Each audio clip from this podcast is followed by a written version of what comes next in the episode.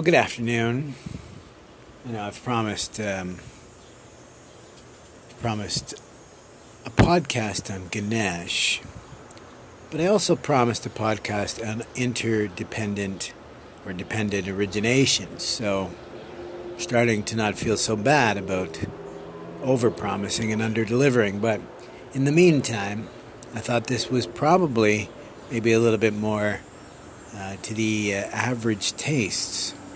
The wife currently is reading The Power of Now by Eckhart Tolle, uh, with a new preface by the author. Uh, but I've also noticed that he's produced other works based on this same work. Today she was reading a section uh, called The True Nature of Space and Time, and he also highlighted that section in his, um, I guess it was supposed to be a con- considered a workbook, a companion book uh, to The Power Now itself. Um, but we were listening to it as a separate work. And on that note, the true nature of space and time, I thought initially I would actually go through, like I did on the previous podcast, and discuss the Buddhist, uh, the Buddhist, the Buddhist basics, or basis even, of what uh, Mr. Tolle is talking about. So he starts and says, Now consider this. If there were nothing but silence, it wouldn't exist for you. You wouldn't know what it is. Only when sound appears does silence come into being.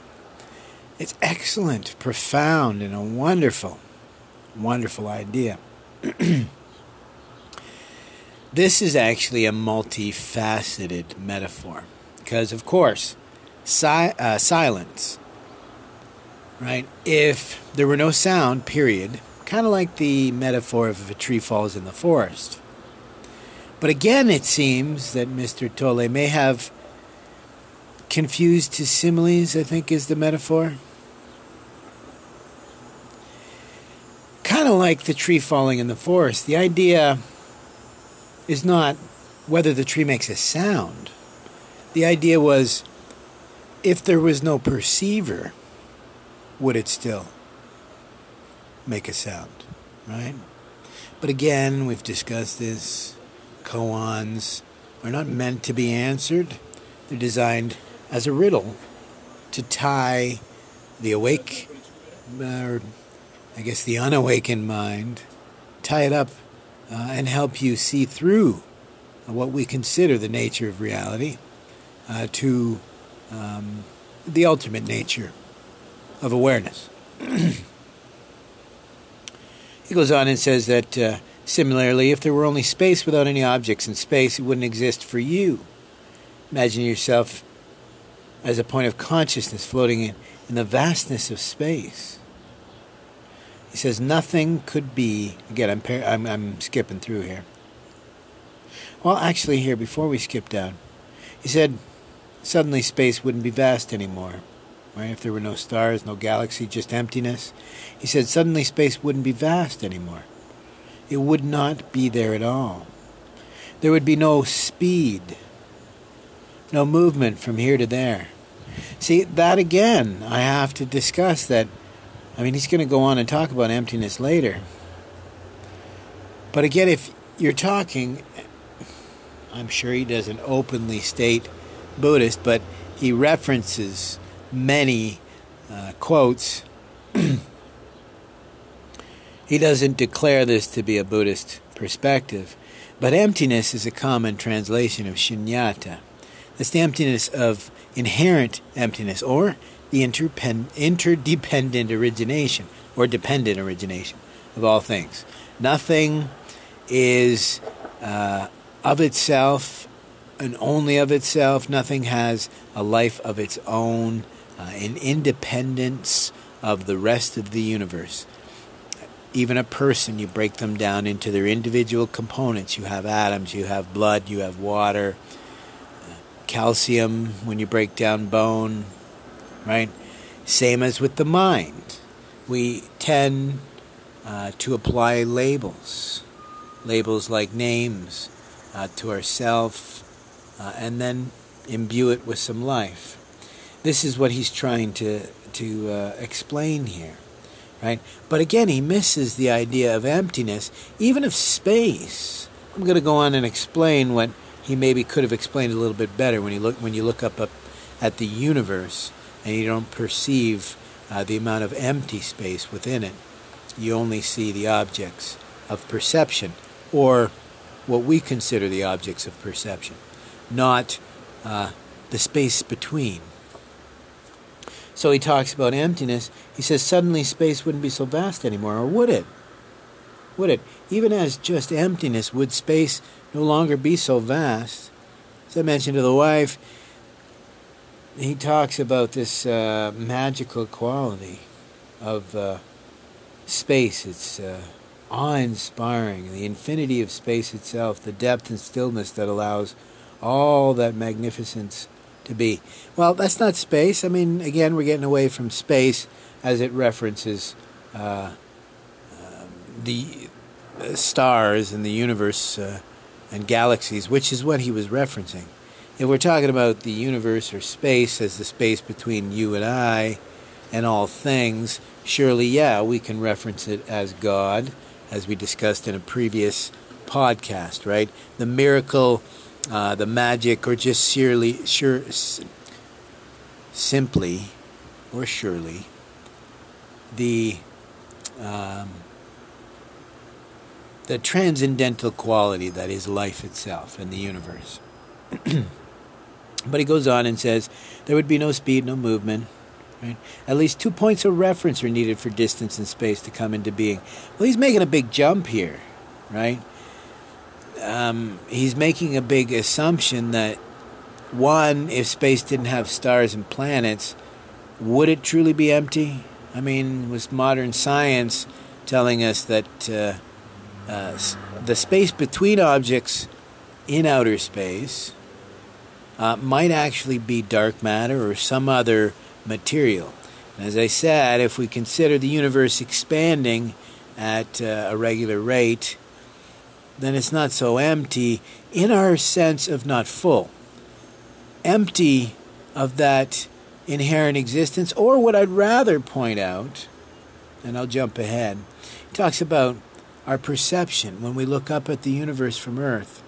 He doesn't reference um, that our perception is jaded by the environment. In this case, looking through the atmosphere, looking into space from Earth, we're of course not going to perceive it uh, the same as we would if we were in outer space.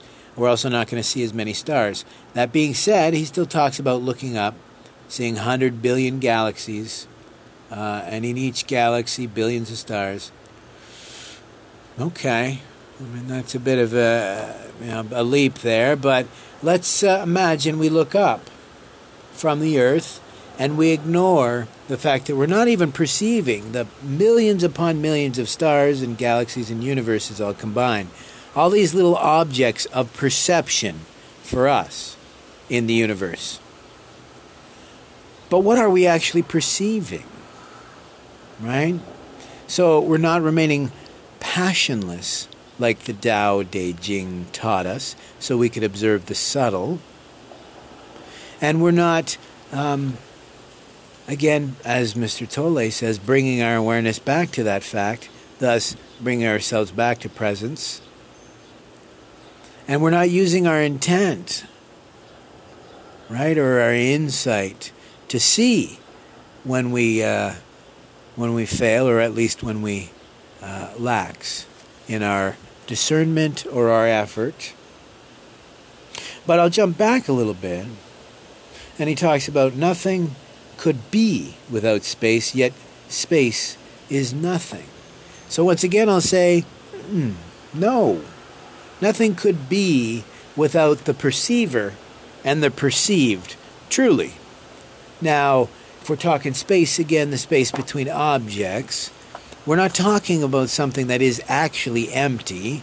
We're talking about the space between perceived objects so, once again, I'll go back to the universe. When we look up at the universe from Earth, we are distracted, right? By our passions, by the fancy lights. We're distra- distracted and we, we see only some of the perceivable objects. Now, perceivable, as I said, there could be the atmosphere in the way, so we don't see all of the stars. But again, the space between those stars, isn't it funny that in our arrogance of ha- never having firsthand experienced it, because no human has, what is the space between objects in outer space? Is it truly empty? Or is it possibly made up of some material that we are unable, unwilling, uh, or yet um, unlearned enough to perceive? Right? So he talks about that space and all things are only manifested once perceived. And once again, I do need to argue that just like the Tao taught us, non being is the birth of heaven and earth. Why? Because it predates all objects. Kind of like the, uh, the Heart Sutra that teaches us that before we were born and before we were jaded, deluded into believing this birth and death and rebirth cycle is all there is, we uh,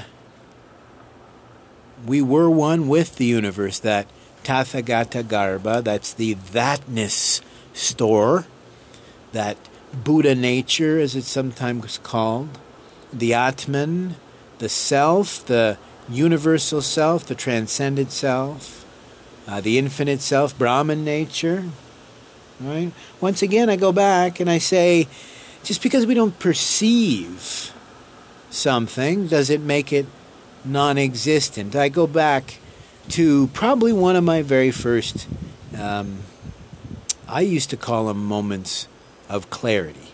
Uh, moments of satori or moments of samadhi or just clear light uh, insight or vision, as the Tibetans call, or just simply awareness uh, or an understanding of a truth. I was sitting in a cafeteria in a mall and all the hubbub, the cacophony surrounding me, just having begun reading a new copy of the Tibetan Book of the Dead. This new copy contained additional material beyond just what uh, Evans-Wentz had translated, uh, but also looking at uh, the document itself, the Tibetan Book of the Dead, or it's the natural liberation in the between states, talking about these important bardos. We've talked about this many times. The six states, right? You have your three states in life and your three states in the between. All is important, but none more so than our own state, how we guard it, right? Because all of those states are once again uh, given birth uh, by the mind, but also wholly controlled uh, and, of course, uh, managed by our minds. And he goes on and he talks about, once again, all the manifest things and what was created, he says, by God to accommodate the universe. He says space is no thing, so it was never created. Again, I don't know if that's a confusion of maybe the Heart Sutra, for example, just to simplify Buddhism, because again, I said he doesn't he doesn't declare this to be Buddhist philosophy; it's his own. But I'm just trying to understand it from the the quotes and the references he makes. So when he says where did it come from? Was it created by God to accommodate the universe? Of course not. Space is no thing, so it was never created. Well, so let's talk about this. I want to remind us that in many, many traditions, God is simply the word that we use for this majesty that is this universe, this um, this uh, sum that's greater than the whole of all the parts that we perceive. So I also take um, well, I also maybe don't agree, right, that it was never created. But in the Heart Sutra, this is actually something interesting we'll discuss at the end of this very short chapter that I'm making very long. But the discussion is as uh, the Bodhisattva Avalokitesvara was cruising in the deep prajnaparamita, that's the heart of wisdom. Again, coursing or cruising in the deep prajnaparamita. So he was residing in, abiding in this truth. What is the truth? That awareness to our own source of suffering and the source of liberation allows us almost immediate liberation. But what that takes is the realization that all of the five skandhas are empty. What are they empty of? They're not empty and they don't exist, nor were they never created. All the five skandhas that we've been born into, all of the prakti, all of the ephemera, all of the uh, the objects, the feelings, the space, the time that we deal with on a daily basis. You can't deny their existence. What we're talking about is the same duality of the self, is their same duality that we use discernment to understand what is correct and what is incorrect. Right?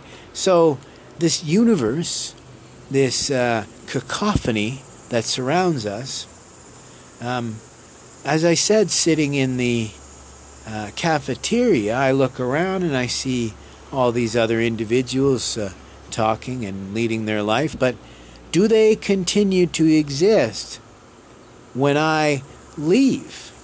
Now, that's a wholly arrogant thought to have, but as I've come to realize in my old age, it is certainly not um, laughable when it comes to the idea of shunyata, right?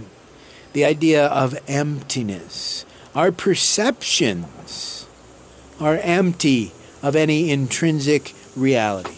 So, when I get up and leave the cafeteria and I bring my awareness away from their existence, they no longer exist in my perceptions. Therefore, for me, wholly, of course, they don't exist right?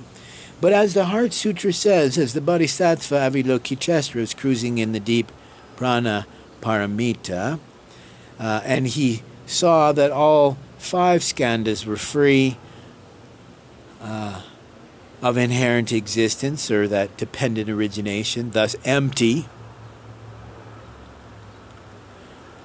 All ills and suffering never came into existence, they were never born right? So there's that confusion, right? So space is no thing, as he says. So was it ever created? He goes on and says, Go out on a clear night, look up at the sky, the thousands of stars you can see with the naked eye are no more than an infinitesimal fraction of what is really there.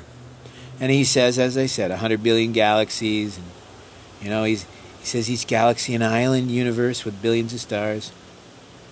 Yet, what's more awe inspiring is the infinity of space itself, the depth and stillness that allows all that magnificence to be.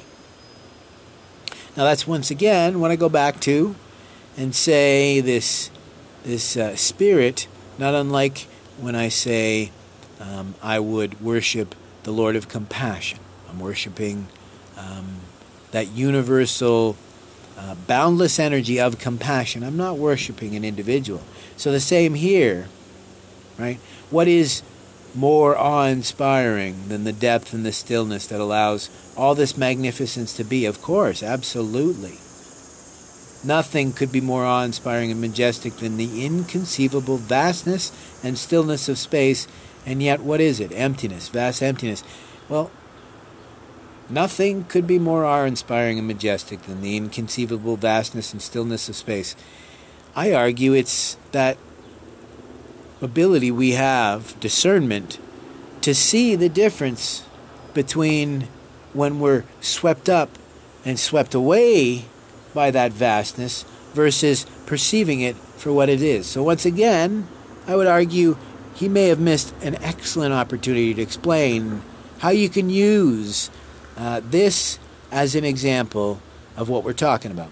When you look up, in spite of not perceiving the many, many thousand times more stars and galaxies. Rather than looking up and seeing every single star in the universe and just falling in awe at this vastness of all these stars in these universe. Rather than looking up and seeing the emptiness between those stars, and actually the awe inspiring fact that that is truly awareness. Right? If you look up, and Mr. Tolle says, Well, you're only seeing a fraction of the stars, and yet you still are in awe at this vast, vast, infinite space. Right? So we're still absolutely inspired by something that just seems beyond comprehension, and yet it's even further than that, beyond our ability to comprehend. And yet, once again, he missed that opportunity to explain. Yet, you see all them stars and you perceive the universe is so vast and so infinitesimal, and it makes you feel so small. Yet, we're all missing. There's far more emptiness in space, but it's not nothing because it's space between the objects. We've given it a name, even if there isn't that dark matter between. As he says, by the nature of strictly giving it a name, we're interacting with it and giving birth to it. In the Abhidharma, we consider that birth of a chitta. Every thought, every emotion, every um, sight, every sound can give birth uh, to a new mind and again uh, actually fades away. He says what appears to us as space in our universe, uh, perceived through the mind and the senses, is the unmanifested itself. Externalized. It's the body of God. And the greatest miracle is this that stillness and vastness that enables the universe to be is not just out there in space, it is also within you. When you are utterly and totally present, you encounter it as the still inner space of no mind. Within you, it is vast in depth, not in extension. Spatial extension is ultimately a misperception of infinite depth, an attribute of one transcendental reality. Oh, that's a bunch to unpack there, but so what appears to us as space in our universe, perceived through our mind and our senses, is the unmanifested itself, externalized. Uh, that makes no sense, but okay, whatever. Um, absolutely, the external that we perceive with our senses um, is actually, in the end, uh, just recreated in the mind uh, kind of like um, a telephone game, right? He said, he saw, she said, right? Um, but I don't get that from his first sentence there. Right? Arguably, we do give birth, uh, right, to feelings and thoughts and emotions, and he he actually separates those from what we're talking about here. So he's actually talking about perceived objects in space itself. And so he says it's the body of God, and the greatest miracle is this that stillness and vastness that enables the universe to be is just not out there, is not just out there in space, it's also within you. It's ridiculous. I mean, it's almost to say he's missing the point here, right? Objects of the universe um, are not born of our mind. Our perception, our volition, um, our consciousness, and how we relate to them, certainly. But to say that all things are mind created externally, I don't know. I mean, obviously, I'm misunderstanding what he means by that, right? Right? That stillness and vastness that enables the universe to be is not just out there in space, it is also within you, right? I mean, unless he just simply means, like I've always said, um, that duality of the self, right? That the ego itself is both the reason why we don't see our ability to liberate uh, ourselves from suffering, and at the same time, it is uh, the main tool that we would use for liberation. So when he, he says, when you are utterly and totally present, you encounter it as the still inner space of no mind. Right? So, pretty sure that's what he's trying to say. He's equating um, this focus, the training of the mind, and um, becoming the charioteer, uh, and that experience of possibly feeling no mindedness, um, which it seems, at least to me, uh, surely practitioner, uh, but I don't know if I would say that uh, no mind is possible. Right? Nothing is permanent, surely. Um, the the idea flows from what's the term they use? No outflows, right? So it's when you get to your upper stage of jhana development, mind training, you eventually produce no outflows, meaning nothing is born, right? You are ultimate watcher. You sit, you experience no thoughts, no passions, nothing in you or of you is created beyond the experiencer. Uh, and he goes on and says, Within you, it is vast in depth, not an extension. It's vast in depth and not an extension. Yeah, okay, fine. I mean, you're not your external self, you're not your body. Um, you are vast internally because, you know, you begin to plumb these depths. You do see that. Okay, sure. But it was a little opaque, I'll tell you. And he finishes this paragraph with spatial extension is ultimately a misperception of intimate, infinite depth, an attribute of the one transcendental reality. I mean, absolutely what I said initially. Um, twofold. One, like the the human mind uh, does not like chaos, entropy. The human mind looks for uh, order in chaos. So, I mean, it makes perfect sense, right? That, um, right, when looking at infinity, the human mind will uh, apply, arbitrarily or not, some sort of spatial uh, dimension. And he says, uh, an attribute of the one transcendental reality. Okay, so what's the the attribute? Right, special spatial extension is ultimately a misperception of infinite depth an attribute of the one transcendental reality. So, the way I equated this is imagine a steel worker. He's, you know, he's uh, 20, 30 stories up. He's walking on a steel beam. So, where should he apply his uh, his perception? Right now, he could apply his perception to all of his fields, but would he not find it near impossible to stay focused on walking the beam? So if he were to focus his attention on the beam itself, so that obviously doesn't fall and he can complete his main task of walking on this beam, has he really turned his back from proper awareness? Or has he simply used discernment to direct his awareness where it ought to be? So I'll go on, and the reason why I mention this because uh, he he quotes uh, a question, I believe. Someone says, according to Einstein, space and time are not separate. I don't really understand it, but I think he's saying that time is the fourth dimension of space. He calls it the space-time continuum. Well, that's a little more difficult than I'm sure he's ready to go into. He's shown himself not to be a scientist per se. But if you look at Einstein, again, I'm not a scientist, so just go look it up yourself. But if you look at uh, um, uh, Albert Einstein. His theories had more to do that they are uh, tied but relative, right?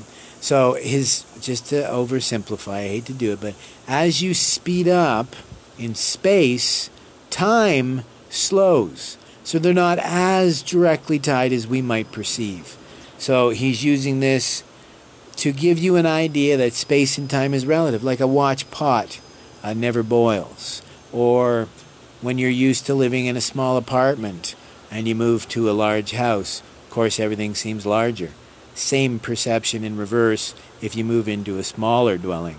Uh, it's perception alone. But the book goes on and says, yes, what you perceive externally as space and time are ultimately illusory, but they contain a core truth. Absolutely, as I said, our senses are doing their utmost best to give us the best representation of what they're experiencing because we can't experience it, our minds cannot experience it firsthand. Um, whether our ego is in play or not. Now add in the ego, and so there becomes uh, an almost guarantee misperception. He goes on. He says, They are the two essential attributes of God infinity and eternity, perceived as if they had an eternal existence outside you. Within you, both space and time have an inner equivalent that reveals their true nature, as well as your own. Whereas space is the still, infinitely deep realm of no mind. The inner equivalent of time is presence, awareness of the eternal, now. Right? I changed that up just because I find I find it hard to say the eternal now. So remember, he says, remember that there is no distinction between them.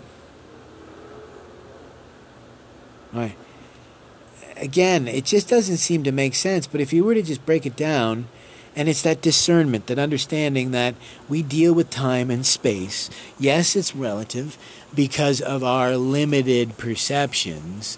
Your uh, mandate is to navigate this and not allow it uh, to distract you, right?